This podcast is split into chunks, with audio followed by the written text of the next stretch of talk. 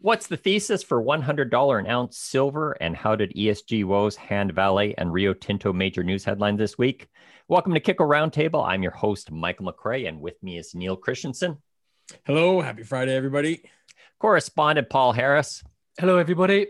And with us is George Salamis. He is president and CEO of Integra Resources. Integra made some good news this week. We want to save that for later, George, but maybe you can recap Integra. What's your team up to and what are you focused on? Yeah, so, and thanks for inviting me on the podcast. By the way, it's it's a pleasure. So, so essentially, just to kind of set the stage here, Integra Resources is is essentially the same team um, that brought you Integra Gold, and you know, for for some of your listeners who might remember, that was you know, a great story that had a great ending in terms of driving a sort of exploration company, $20 million market capitalization, exploration in northern Quebec, uh, exploring like other explorers on a wing and a prayer. And you know things things worked out really well for the company. Within the period of about five years, we turned twenty million dollars of, uh, of market capitalization into a six hundred million dollar sale to Eldorado, and essentially that mining operation is working out very very well for them, which is a rarity, right? You, usually these these these end end badly in a lot of tears. You know the, landscape's littered with the burning wrecks of junior mining companies who have tried to build stuff, uh, but that one worked out very well. So same team uh, that did that this time in Idaho. Same playbook, uh, advanced stage uh, past producing asset owned by a major mining company, now owned by us. Um, same focus, different place. Uh, George, we really want to get into it because it really has been an active week. Uh, there's been a lot of deals have been happening in this space, and we want uh, we want to get your thoughts on it, and of course, what happened at Florida Mountain. But first, we start with Neils, and um, I, I, think you uh, might be bringing the uh, cheerfulness quotient down. Uh, what's happening with gold right now, Neils? I, I, I don't know. Maybe skip me because yeah, it's not hasn't been a pleasant week. We you know we hit we started off really well and then we just you know hit that hit resistance at the at the 50 day moving average and market just collapsed. And now we're we're we're ending this week below 1850 an ounce you know which has been that critical support area. Now it's that critical resistance.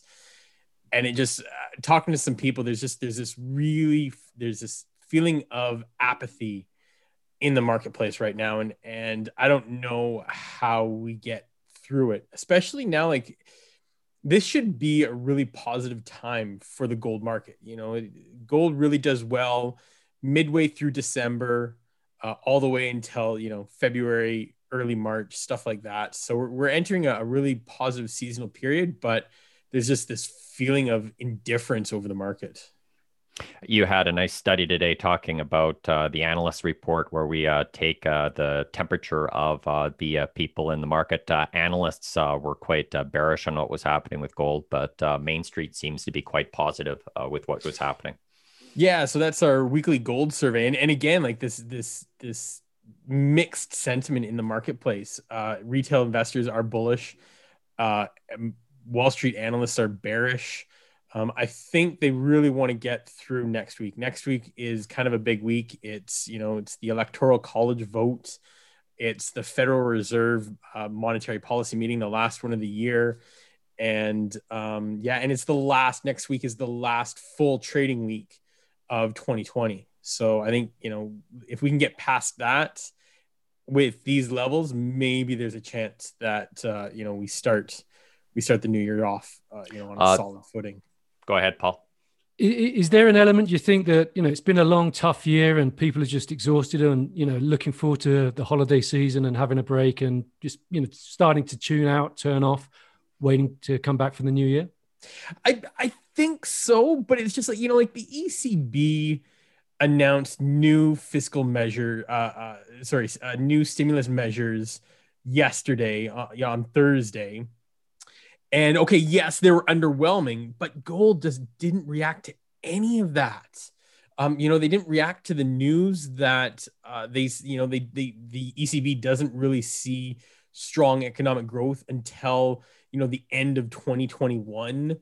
Uh, usually, that would have you know boosted gold up, you know, a good 10 bucks, 20 bucks, something like that. I do think I do think people are probably getting tired and they may be turning off their screens, but um, the people who are paying attention, they're just not really they they don't. Not, I don't know what's going to shake them out of this. George. Yeah, could, could it be Neils that that you know the, the sort of the risk on risk off nature of gold is really focusing on on vac- things like vaccines, uh, you know, pandemic recovery, looking looking out over the next six to twelve months on what that's going to look like, and really not looking at sort of the key fundamentals that really drive gold in the end of the day, which is you know money printing, uh, low interest rates, and maybe some looming inflation on the uh, horizon. Yeah, I think that's part of it. I think also too, it's just it's kind of the same message because like, yeah, okay, vaccines are coming, but we got to get through the next six months kind of thing, you know, and that's and that's going to be stimulus, that's going to be low interest rates, and that's going to be inflation. When when things do pick up and people start shopping again, um, I think you know that's when we're going to see inflation. So it's you know like so, I, but this is the message that we've been talking about since November. So I think maybe there is this, you know, the apathy because it's it's the same message. We're not getting anything new, um, especially with stimulus talks. I mean, they they're kind of breaking down in Congress again um, as we head into the weekend, and I don't even know if they're going to be able to fund the government. Uh, the, the, the deadline is today uh, to fund government for uh, for until September let's talk to somebody that was definitely bullish. Uh, you had a big interview with uh, Thomas Kaplan, Neils. Uh, who is he? Why does he like silver, and what is he doing about it? He loves silver. This was so he actually Thomas Kaplan is a billionaire who made his bones in the silver market. Started with uh, silver options, a ten thousand dollar bet on silver options in 1993. Turned that into uh, uh, one of the largest zinc silver mines in Bolivia, uh, in the world in Bolivia.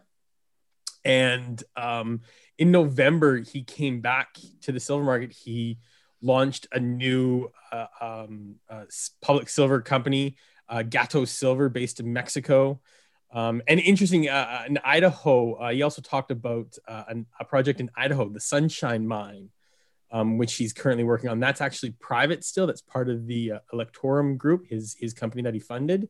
Um, it was just a really, really interesting interview to talk to him about um, his thoughts on silver and gold. And he's just basically bullish because of all of this money printing and debt and, you know, the question of what is money and how do you preserve your wealth? Paul? I listened to the interview and I thought it was very good. And uh, Tom, um, talked about his preference for keeping exploration companies private until they've advanced quite a way. Um, you know, he said, you know, he wants if he makes a discovery, he wants to keep it to himself and have it to himself. But if he doesn't discover anything, he doesn't want anybody to know about it. it makes a lot of sense. But he, he came out with what was arguably the most bizarre quote of the year, talking about this. He said something like, "You garner a reputation by making sausages in darkness." yeah, yeah, I like. It. Yeah, you don't want to know how the sausages are made, so he prefers to make the sausages in the dark. I liked that. I want to get onto juniors because uh, there is just so much uh, that uh, there's to cover in the space right now. Uh, while the money might be flowing out of the gold sector, lots of good news, lots of deals. Uh, Paul, uh, let's talk about Moneta, and it turned some heads this week. Yes, um, Moneta Porcupine Mines reported a 217% increase in its contained gold in a, an updated mineral resource estimate for its Golden Highway project in Ontario, Canada. Um, it boosts its the update boosts its uh, underground and open pit indicated resources to 2.1 million ounces and combined underground inferred resource of uh, 3.3 million ounces. So a big, uh, a big update for them. Um, it's, a, it's, a, it's, a, stock that um, trades at a very low uh, share price. So um, that they got quite a big boost from that, from 12 cents to about 18 cents, I think. So a meaningful update from them. Brownfields would be uh, definitely a 100 year old mine in northern British Columbia. That's the old premier mine near Stewart. What's uh, Ascot up to? Yes, Ascot raised uh, or put together a 105 million dollar US project financing package to develop uh, its premier gold project there in the uh, the Golden Triangle with Sprott and uh, and Beedie. Um, together with a, a, an equity financing it did earlier in the year, it's got the funds it needs to start the ordering the long time lead time equipment, pre-construction activities, and, and, and such like. Um, Ascot is looking at producing a peak of about 180,000 ounces a year of gold equivalent uh, from Premier and Red Mountain. Um, so again, very positive news there. Another mine looks like it's going to start construction. Uh, if you're following along, uh, Stewart is just uh, at the end of the Alaskan Panhandle, uh, also in that area that's close to the operating mine Pretium. Uh, and Mike Allen's Eclipse was embraced by Northern Vertex. Michael Allen, of course, headed up a Northern Empire, which was bought out by Coeur Mining uh, in the last decade. What's happened between Vertex and Eclipse? Yeah, a lot of uh, people in the market have been talking about the need to consolidate and, and you know, where is M&A going to come? And a lot of people think it's going to be sort of lower down the list, the smaller companies. And this is perhaps an example.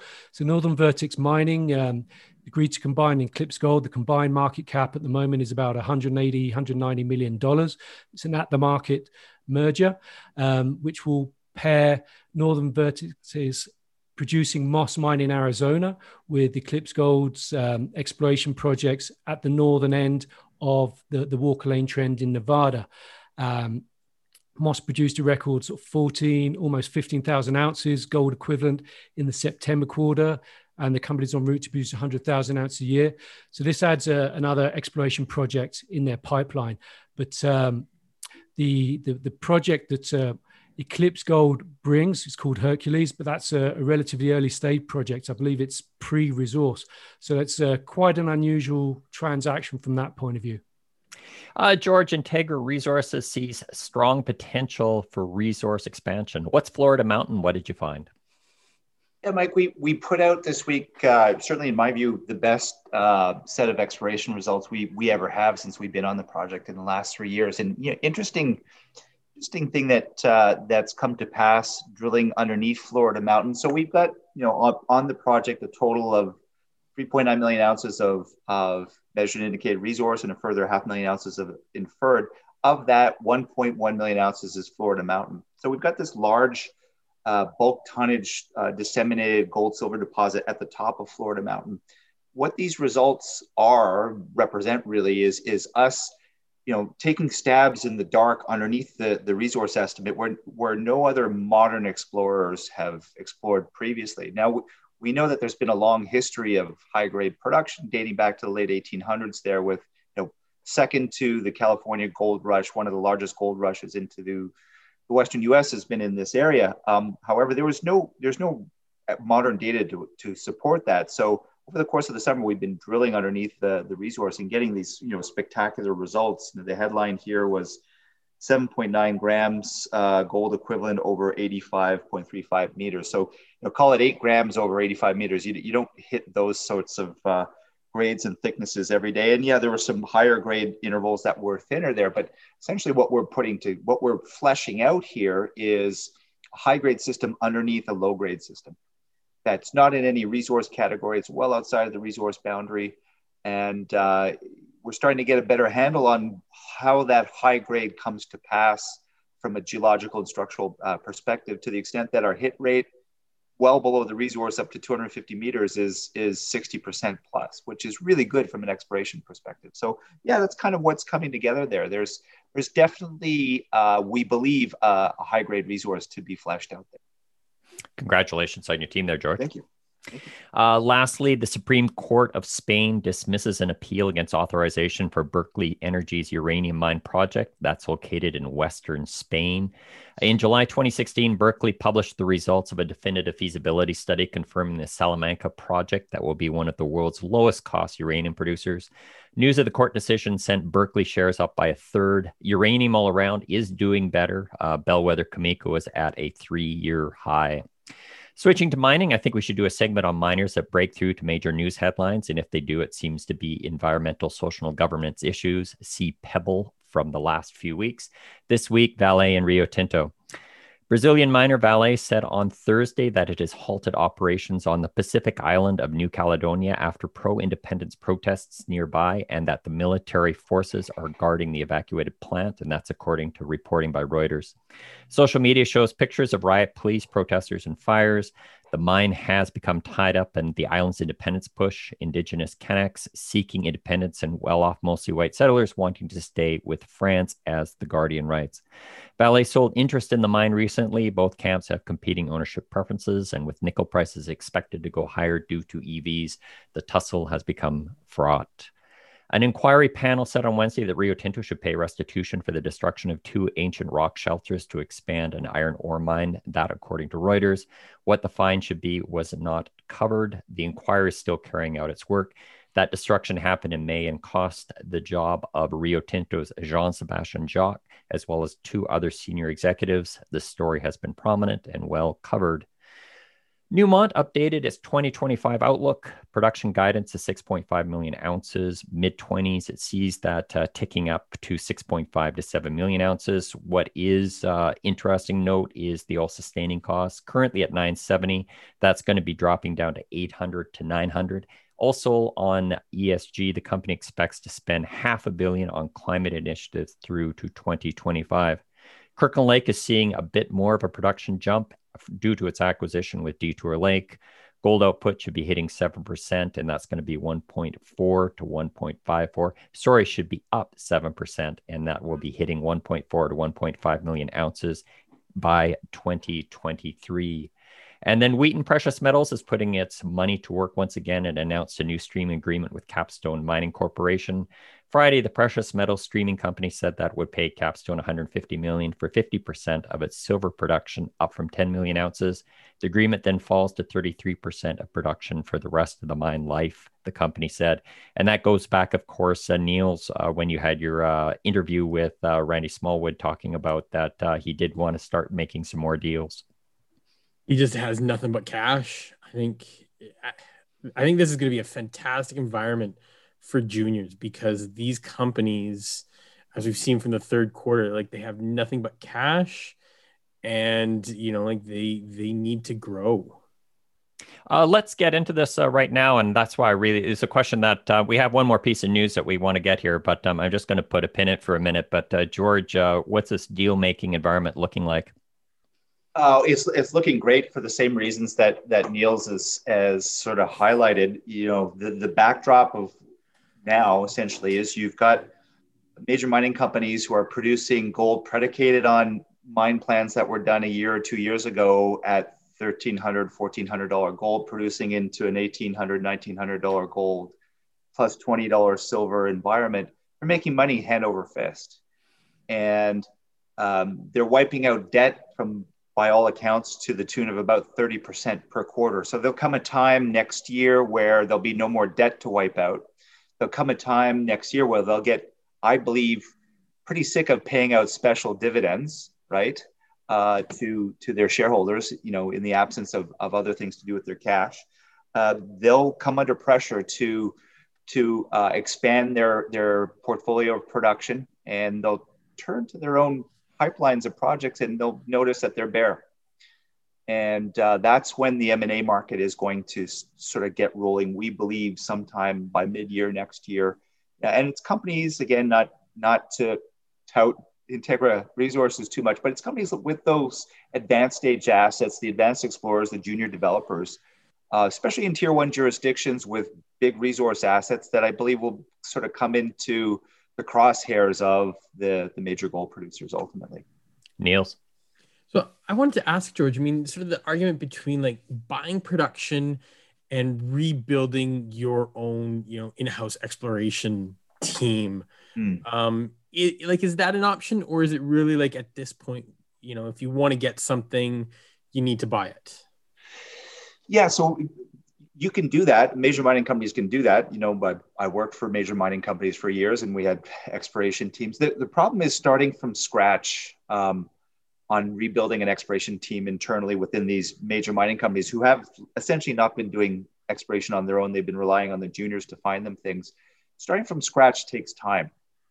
You know, you, you it, it takes years and years to develop the expertise. It takes years to deploy these people all over the planet to find resources and so that those are probably lower cost um, ounces for these companies. But ultimately, if they want to get there quickly, they're going to again have to look to these advanced explorer junior developer companies. George, has uh, the softness in uh, the uh, precious metal prices uh, perhaps moved uh, M&A a little bit forward? Uh, you know, you're seeing companies are saying, well, things might be a little bit cheaper right now. It might be a window before because everybody's saying, you know, money printing, uh, we're still going to be uh, we're still that uh, the long term plan is going to be on uh, precious metal prices going higher. Yeah, that's certainly our view internally at Integra. We're not we're not fussed at all by this sort of this this uh, weakness that we've seen uh, with the gold price lately. Um, you know, long term, the fundamentals we believe are still there. These assets, big assets, are scarce. You know, you put all those things together. I, I think the climate's great going forward, no question.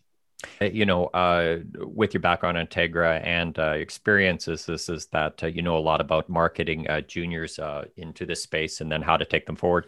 it's been interesting talking to Equinox and some of the others, just talking about the needs for scale and just making something that you have exposure to the uh, how would you say the passive funds?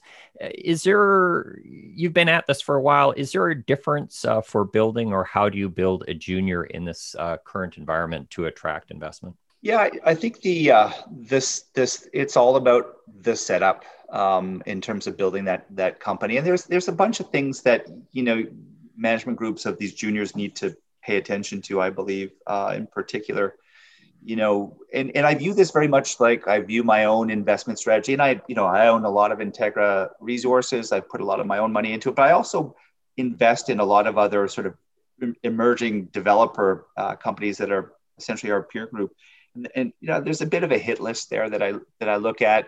You know, I, I look at balance sheet, for example. You know, do they they have enough money to to carry themselves forward um, at least for a year, and that's pretty key. And you know, obviously Integra's got that know, are they in a low risk jurisdiction? I tend to invest more of my money in tier one jurisdictions just because I've been to the tier three jurisdictions before I work there. I know what they look like and they can be really tough uh, at some stage.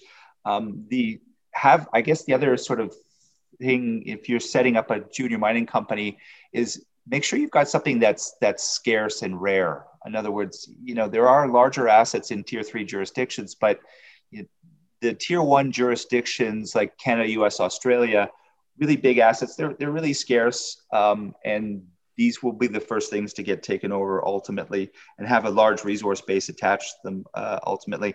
And in the end of the day, again, one of the things that I use in my own portfolio is you know, bet the horse and bet the jockey. And so the horse is obviously the asset. It's got to be big and in the right location. And then the jockey is the management team. So, you know, have they been there, done that before?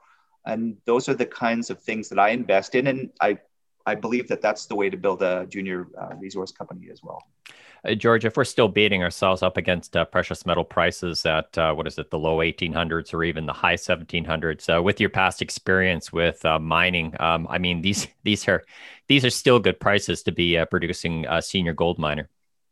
Yeah, oh, absolutely. I mean, you know, there was an aspect, as Neils was pointing out earlier, of you know the gold price was it dipping below the 60 uh, average and you know people viewing that the sky is falling falling. Well you know 1850 gold there's nothing wrong with that. You know whatever the prevailing silver price is $25 an ounce nothing at all wrong with that. So um, this is a great backdrop to be either in the production game or in you know the the advanced explorer junior junior developer sector for sure. Neils so I just wanted to ask. I mean, we have expectations of M and A picking up, but I wanted to ask, you know, about junior. Like in this environment, um, do you think it's feasible for juniors to sort of go forward and and actually create a mine out of this? I mean, is is the gold price worth the development risk? Yeah, Neils, that's a great question. I think it's it's uh, case dependent. In other words you know the really big mining operations that are going to cost a lot of money in difficult jurisdictions with not a lot of infrastructure. There's a lot of risk tied tied to that premise. And you know nobody builds those assets better than the major mining companies. Um, so that involves a lot of risk for juniors should they decide to go down that road. Mm-hmm. if uh, a junior developer sticks with a low risk jurisdiction with uh, with lots of infrastructure brownfield site um, tier one jurisdiction, you know, the risk profile gets gets certainly smaller on that basis. You have to pick and choose, right? Basically. But uh, to, to, illustrate that point, you know, look at the issues that uh, Nevada Copper has had. For example, they've um, had to come back to the market yet again, another big financing to to get over the line, to get in, you know, to to make the operation successful. There's a lot of challenges there. Yes, indeed. That seems to be working though, Paul. Right? I mean, from from the looks of it, they just they they needed to finance, and they're over that that hump, so to speak. So yeah, working capital is for them has been an issue, and is, is typically an issue for sort of single asset juniors um, because if there are delays in timescales, yep. then you're you're really hung out there. Yes. One other piece of news uh, that we should do a update on, and that was what was happening at Lundin Gold's uh, Fruta del Norte, uh, Paul. Yes, um, Fruta Lundin Gold put out um, sort of guidance for next year for its Fruta del Norte mine in Ecuador, and as part of that, it announced uh, um, 18.6 million US uh, throughput expansion, um, which will increase its capacity by 20% from 3,500 tons a day to 4,200 tons a day. And so, with that, the operation will be producing between 380 and 420,000 ounces a year at an wow. average head grade of 10.4 grams per ton. Wow. Yeah, wow. That's Let's, been a great success, huh? You'd like a bit of that uh, Florida Mountain, yeah? Let's turn to our number of week. Uh, that is a figure that uh, we took note of. Uh, we always start with a guest. George, what's your number of the week? Uh, so the number of my number of the week is zero. and uh, zero as in the number of new gold mines being built by major mining companies in the US right now. Zero. I had this discussion with somebody uh, the other day. You know, do you know of any projects, new new mining, new mines are being built in in the U.S., particularly the Western U.S., by any of the majors? And uh, n- neither of us could think of any. Yes, there are some expansions of existing mines that are underway, but nothing that's really new um, out there. So yeah, zero is my number of the day, Mike. Paul, what's your number of the week? I've got a couple, but I'll stick with this one: six hundred and sixty or 660 million to be more precise. There, there was a great Bloomberg story this week about um, a small group of independent oil traders out of Essex in the UK that um, on April the 20th, when uh, WTI West Texas, Texas intermediate oil price went negative 38 $40, they made a killing. They netted about $660 million um, on that day through a combination of trading settlements and, and selling at regular WTI contracts. Um, and a couple of the traders made 100 million each. Whoa. I, I want to see gold prices go negative. I, I wouldn't mind somebody paying me to uh, to store gold. You know, I can't believe oil prices went negative. That's just, oh. yeah. Uh, Neils, your number of the week. Uh, mine is mine's historical. Uh, 360 million and that is that is the number of mount 360 million ounces of silver came out of the Sunshine Mine in in Idaho. This is the uh, this is the private project that uh, the Electrum Group, uh, Thomas Kaplan's uh, company, is is working on. And they back in 2007, I think it had like reserves of like 30 million. Um, he said uh, in our conversation that he's they, they through exploration and stuff they've about 200 uh, million ounces now in in uh, reserves. So that was the biggest silver mine in U.S. history, and I think it it still has a lot of life. Wow. My number of the week is uh, partially a bullish uh, for precious metals. That's 13%. Uh, the World Platinum Investment Council has forecast that Chinese platinum jewelry demand will grow 13% year on year in 2021, said BMO in a note which expects similar recovery in silver and gold due to the due to offsets uh, with ETF outflows. That's it for us. I want to thank George Salamis at Integra. George, what news can investors look forward to over the next 12 months at Integra? Yeah, it's going to be pretty pretty busy uh, next 12 months for us. So we have three drill rigs in operation on site. Uh, we're going to try and keep at least two drill rigs in operation through the winter months. Um, in terms of our news flow cycle, it's every six to eight weeks we come out with uh, with assays. Our hit rate at Florida is obviously really good, so so we expect obviously further high grade success certainly there. Um, and then mid year we have a resource estimate update. Um, so we expect resource growth there, obviously, um, perhaps beyond the five million ounce mark. Um, knock on wood. And then um, the real truth machine uh, delivers with the PFS in the fourth quarter of next year on DeLamar. George, thank you very much. If you like what you hear, Please tell a friend and don't forget to subscribe through iTunes or all your various podcast channels. Follow me on Twitter at Michael McCrae. That's McCrae with two C's. Neils is Neils underscore C, and Paul is at CGS 2020V. Up next, our interview with Brian Belski. He is Chief Investment Strategist at BMO Capital Markets. Brian Belski, Chief Investment Strategist at BMO Capital Markets, joins us today to give us his market outlook and talk about investment strategy for the U.S. and Canada. Brian, welcome to the show. It's a pleasure speaking with you today. Thanks so much for having us. Let's start with your market outlook, and uh, we can start with your uh, baseline assumptions for what you expect to happen in the U.S. next year that will set us up for your uh, your predictions for the stock markets.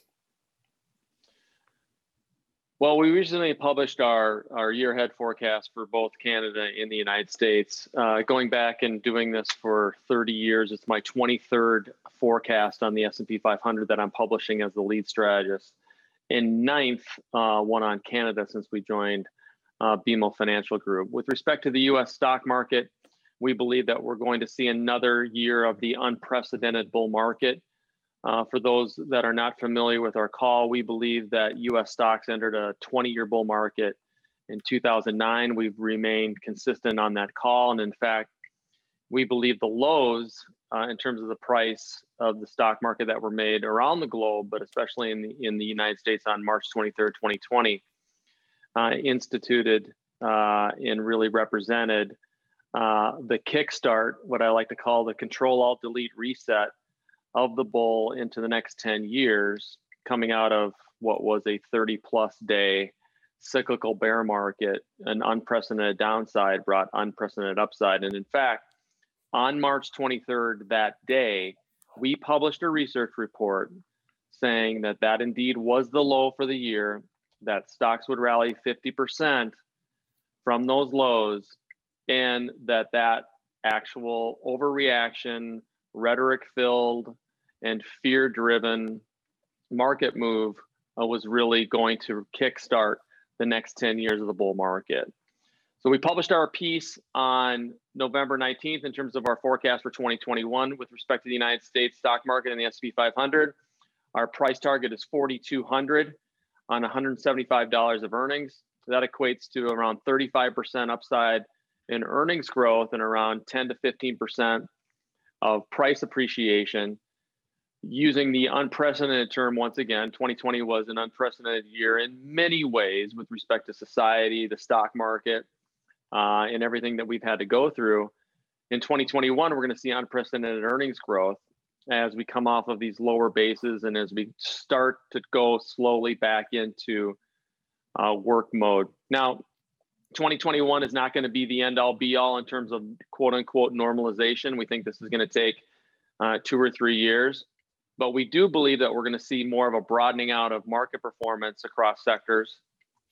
Through most of 2017, 18, and 19, we had such strong concentration of performance with respect to communication services and technology. These are areas uh, from a strategist perspective that we have been very bullish on for several years. We maintain our secular bullish call over the next three to five years in communication services and technology. However, for 2021, we have quote unquote neutralized those positions into a market weight stance, given the fact that both sectors add up to 40% of the market. And we do believe that we can see other more cyclical growth areas uh, begin to expand their fundamentals and broaden out their performance. With respect to sectors, that brings us to an overweight stance for 2021 in consumer discretionary, financials, in industrials, neutral or market weight areas like consumer staples, communication services, technology, materials, and healthcare, which leaves us underweight in the United States energy, utilities and REITs. The utilities and REIT side of things, we favor utilities a little over REITs. I'm sorry, you, you REITs over utilities given that, that they're more economically sensitive. Uh, and we do believe that U.S. energy stocks are in a secular decline and need much higher oil prices to work. For Canada, uh, we believe that we're going to see another year of positive returns. And our theme for Canada has been for several years as America goes, so goes Canada. We want you to focus on those stocks whose business operations are more levered to the United States. And we believe that Canada will attain a price target of 19,500 by year end 2021 on earnings of $1,100. That leaves us overweight sectors like financials, consumer discretionary, and industrials. If you take a look at those companies that make up those sectors and select areas that, that make up those sectors, the ones that are more centered toward the United States in terms of their fundamental properties, we believe those are the ones that are going to continue to outperform. And earnings growth from a from a longer term perspective actually is going to be a little bit higher than the United States. And so therefore we think that that Canada, believe it or not, is undiscovered value territory and it's kind of a backdoor way to own the United States. Now, in 2019, we were very bullish on Canada. Uh, there was a lot of skeptics out there. Canada ended up being a top five developed market uh, market in 2019 and 2020. We saw Canada keep pace with the United States for the first half of the year and then kind of lose pace the second half of the year out uh, until the last seven or eight weeks, where the Canadian dollars kind of strengthened. We've seen strong moves in financials. Um, and we think that the, the catch up trade, at least for the next three to six months, is especially warranted for Canada over the United States. Okay, Brian, let's talk about some of the assumptions that you made for uh, going back to the US markets first. So, in your report, you've written that uh, one or more vaccines will be publicly available sometime uh, during the first half of the year. Uh, at least one more round of fiscal stimulus is underway, around a trillion dollars. Policy uncertainty will be declining, and that the yield curve continues to steepen. Uh, now, can you walk us through some of these assumptions here, starting with the vaccine? Now, economists that I've spoken to have said that yes, a vaccine is expected to be rolled out, but the effectiveness of such a vaccine is limited, especially since not everybody will be getting one right away. Uh, can you comment on that? Well, I think economists need to to uh, analyze the economy and stop analyzing kind of what's going on on the health side of things. I think that's what made everybody so nervous uh, and fearful in the first quarter. Remember, some of these very same economists uh, were telling us that, telling the world that we're going into the next Great Depression and to yeah. sell stocks, and that didn't really work out. So I always caution people to stay in their sandbox. I think equity people should talk about equities, fixed income people should talk about fixed income, and, and economists should talk about the economy. No one really knows exactly what human nature is going to, how, how humans are going to employ what happens with a vaccine be that as it may, what are what are the facts? The facts are we have two vaccines right now. We're probably going to have somewhere along the lines of four or five, given where the pipelines are. We have at least two strong therapeutics to treat the virus, and so we're probably going to have four or five by then. And as we said in our in our formal comments with respect to rolling out on the market, this is going to take some time in terms of transitioning back to normal. I don't think a, a vaccine or four vaccines are the end all be all to make people more um, comfortable with going back to work. This is going to be a longer term process. And so that's why I think economic growth rates may be slower, but the stock market will be ahead of that just as it was in 2021. So I think we're set set up for our core assumptions with respect to the vaccine to under promise and over deliver. I'd rather be conservative on the vaccine yeah. than uh, call the vaccine an end all be all, David. Do you think earnings this year really caught up with prices in terms of growth? Absolutely not. Absolutely not. Um, typically, what you see, and traditionally, I think many investors have forgot stocks lead earnings, which lead the economy. And I think uh, that's the circle of life in investing. And what happened was, given the fact that the majority of companies in the first quarter in the S&P 500 cut their guidance, uh, analysts have not had a lot of guidance. And what's happened, David, in, in earnings revisions, all analysts have been doing all year long of trying to catch up to where earnings have come. Earnings have come back a little bit faster than everybody thought, and it's still this mode of under promise and over deliver. And so that's why I think that earnings in, totality are still lower than projections, and our 35% number actually might be too low for next year in terms of the growth rate. Yeah. Well, uh, this is the other this is the other counter argument that I've heard, which is that uh, price earnings this year have uh, the ratio has been overblown, and so that really calls for a uh, reset of prices downwards. Uh, can you comment on that? I'd love to comment on that. That's short-sighted thinking and, and more anal- analytically and academically driven drink, uh, the market and, and macro economists and strategists have been too focused on quantitative variables and macro variables for 20 years. These are the same people that have been wrong for 10 years and missed the entire bull market between 2009 and, and, and February of 2020 because they've been focused on macro variables and focused on academics. If you take a look at a 24 times uh, PE ratio at zero interest rates, okay, and record high risk premiums, it's telling you to buy stocks. So this this uh, academic way of looking at the market by only looking at valuation, David, is a trap because what do we know? We know this, and it's very clear based on the analysis. PEs work over a several year time period in terms of market performance, does not work on the near term. In fact, valuation as a metric and as a factor is one of the worst factors in terms of forward stock performance. Yeah, I've heard that too. So, uh, walk us through some of the indicators that you look out for then. Well, we look at uh, good old fashioned bottoms up stock picking. And I think that's what's going to lead the next bull market. And we said in, in, on March 23rd, actually, that the makeup of the bull market would be very different, especially in terms of portfolio construction. So it goes back into actually really knowing what the company does, about their management, about their style, what kind of product or service they're making, what kind of earnings uh, will deliver cash flow or cash flow will deliver earnings and and what what what revenue really looks like. And instead of screening for the market and and and trading in a momentum type fashion david which we of course have been doing for 10 years. So this is a bottoms up good old fashioned stock picking side of things from the fundamental perspective. I think too many people are focused on trying to buy or sell the stock market based on on the ISM or employment. Remember, these are all macro variables that are dated, and we have so many people and so many algorithms and so many ETFs that are following macro. Yeah. Of course, it's going to be wrong. I think a lot of investors who don't know how to pick stocks uh, flock to indices and index funds for the same reason that I just mentioned. They don't know they don't know how to pick bottoms up stocks in the um, old fashioned way that you discussed. And the concern is that next year, uh, should the uh, biggest stocks not perform as well as they did this year, the entire index isn't going to get dragged up like we saw in 2020.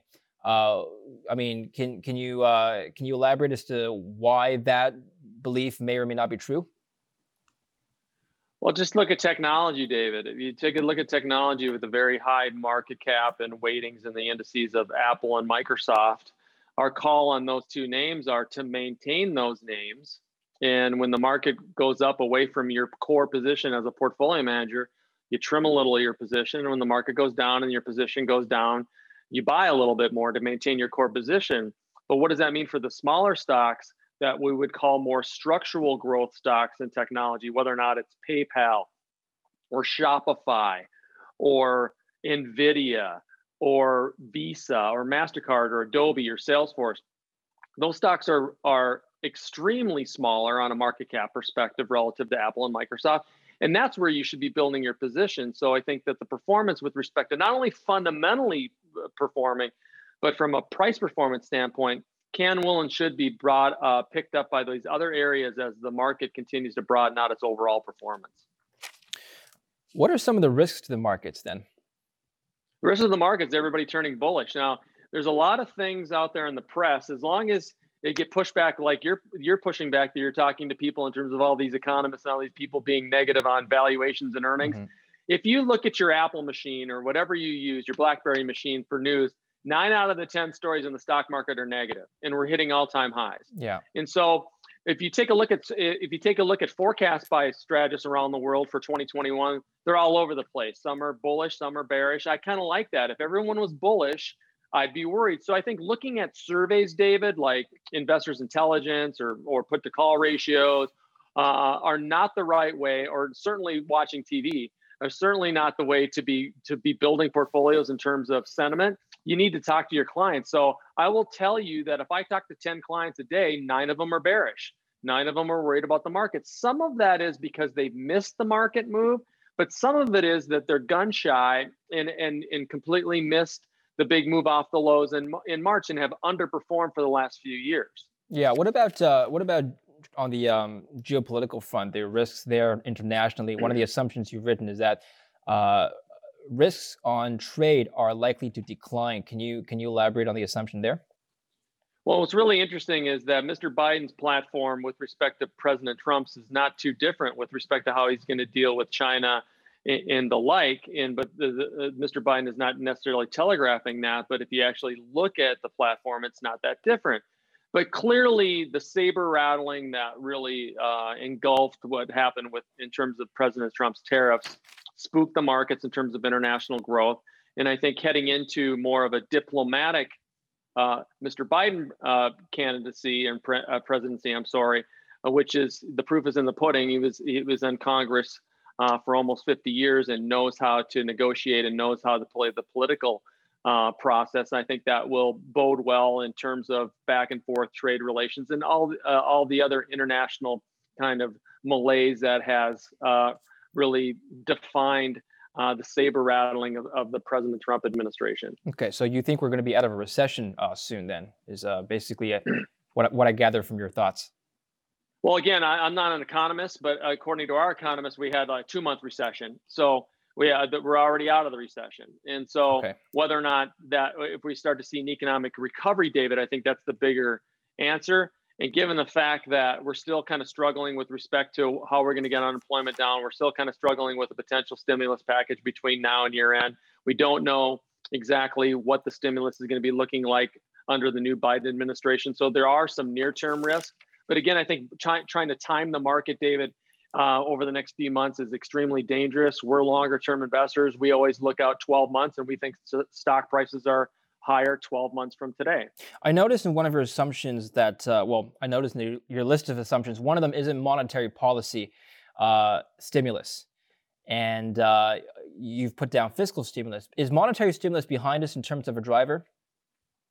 Well, I think some of the levers that both the Bank of Canada and the Federal Reserve, there's other things that they can do, and they and they will do if uh, Chairman Powell, in particular, said that they stand "quote unquote" at the ready to do additional things, whether or not that is uh, additional security purchases or not. Uh, but it's pretty clear that the Fed is not going to be doing anything in terms of changing its policy uh, for at least three years. That's according to our uh, economic department and many others. And so that essentially does mean, David, that they are being accommodative. They're just not going out there and doing the same type of aggressive uh, purchases or repurchases of securities like they were, let's say, between 2007 and 2014. The driver, really, of what we've seen in terms of money coming into the system has really been the fiscal stimulus side. Okay. So then, uh, going back to what you said earlier, when you turn bullish on the stock market post March this year, uh, what were some of the main drivers that you were looking at that pushed equities up? Because most, again, most people I've talked to cited monetary stimulus as the main reason as to why equities have improved. But it sounds like you saw some fundamentals uh, uh, improve as well. Is that is that correct to say? Uh, to be clear, we were bullish all year, and to be to okay. be bearish for 33 days, uh, we don't make daily or monthly calls, David uh, we we believe that the U.S. stock market was in a secular bull market the entire time, just just because we we had a 20 or a 30 33 day bear sure. market. I mean, sure. uh, pretty unprecedented, uh, almost impossible to call. So what we saw versus others was we weren't focused on macro variables. We weren't focused on the fear factor. We were focusing on the resiliency of Canadian U.S. companies. Period. That they would get through that. That these were the best equity assets in the world. Again, period. So this whole notion of the only reason why the market's up is because of stimulus. So you have to answer yourself this question. I'm just a common sense kid from Minnesota, right? So if you're given money to spend, you're going to spend on an asset. You're going to buy an asset, right? So what was the most attractive asset in the world? US stocks and Canadian stocks came along for the ride. Period. So we what's really interesting about this whole notion is is that the market's only going up because of stimulus. Think about this, David. This year, again, 2020, we've had more outflows from equities than inflows. We've had more inflows to fixed income than outflows. Those are the facts. And so I think that there's uh, a notion uh, of the, the negativity surrounding investing and Wall Street in general has been a, a dominant theme for 20 years. And this really began post the quote unquote technology wreck in the late 90s, early 2000s. And you've seen people do pretty much everything with their money except buy equities, meaning private equity, hedge funds, real estate, emerging markets, commodities. And equities really have been kind of left uh, on the side of, of, of, of the street. Even, even after going up for 10 years, equities are still hated. And so I believe that that sentiment still is going to be part of the driver, David. We're going to have some ebbs and flows with respect to this, but but just to say that stimulus is making stocks go up, I think is, is too simple. If we learned anything in 2020, uh, life is not simple. The markets are not simple. So yeah. to make easy, simple assumptions, I do, I believe that's wrong. Uh, finally, safe haven assets. Were you surprised at the uh, surge in gold prices this year, alongside no, equities? Well, no, but from a from a from a historical standpoint, clearly gold extended. I would think you want to trade gold like you do technology. What I mean by that is maintain your gold positions. Clearly, we're going to have a very big stimulus package, we believe, in the first quarter from President Biden. Uh, that will further uh, weaken the dollar and, and lower interest rates. Uh, but I do believe, from a longer term perspective, gold should be part of your longer term portfolio. But again, on these super spikes in price, you peel back your position. And when the market goes down, build a little bit more gold. Well, how do you feel about uh, the argument that as equities climb, you should be tapering off your gold holdings and going more into risk? I mean, if I, if I look at some of your baseline assumptions again, vaccine, um, less less uncertainty around policies, less uncertainty around trade wars. Those seem like risk on measures that I should be taking as an investor and moving away from gold, right? It's a it's a great point, but uh, what we said earlier too, if the Federal Reserve is going to be um, very accommodative for another three years, that means that we're going to have low interest rates for a while. That will put in an, uh, a bid in for gold, or at least a floor for gold. So again, you maintain your gold position. You're not building your gold position. So on rallies, you sell a little bit, and and when gold goes down, you buy a little bit. Okay, Brian, thank you so much for your time today. That was a great talk. Appreciate it. Thank you. Thank you very much. Thank you for watching Kitco News. I'm David Lin.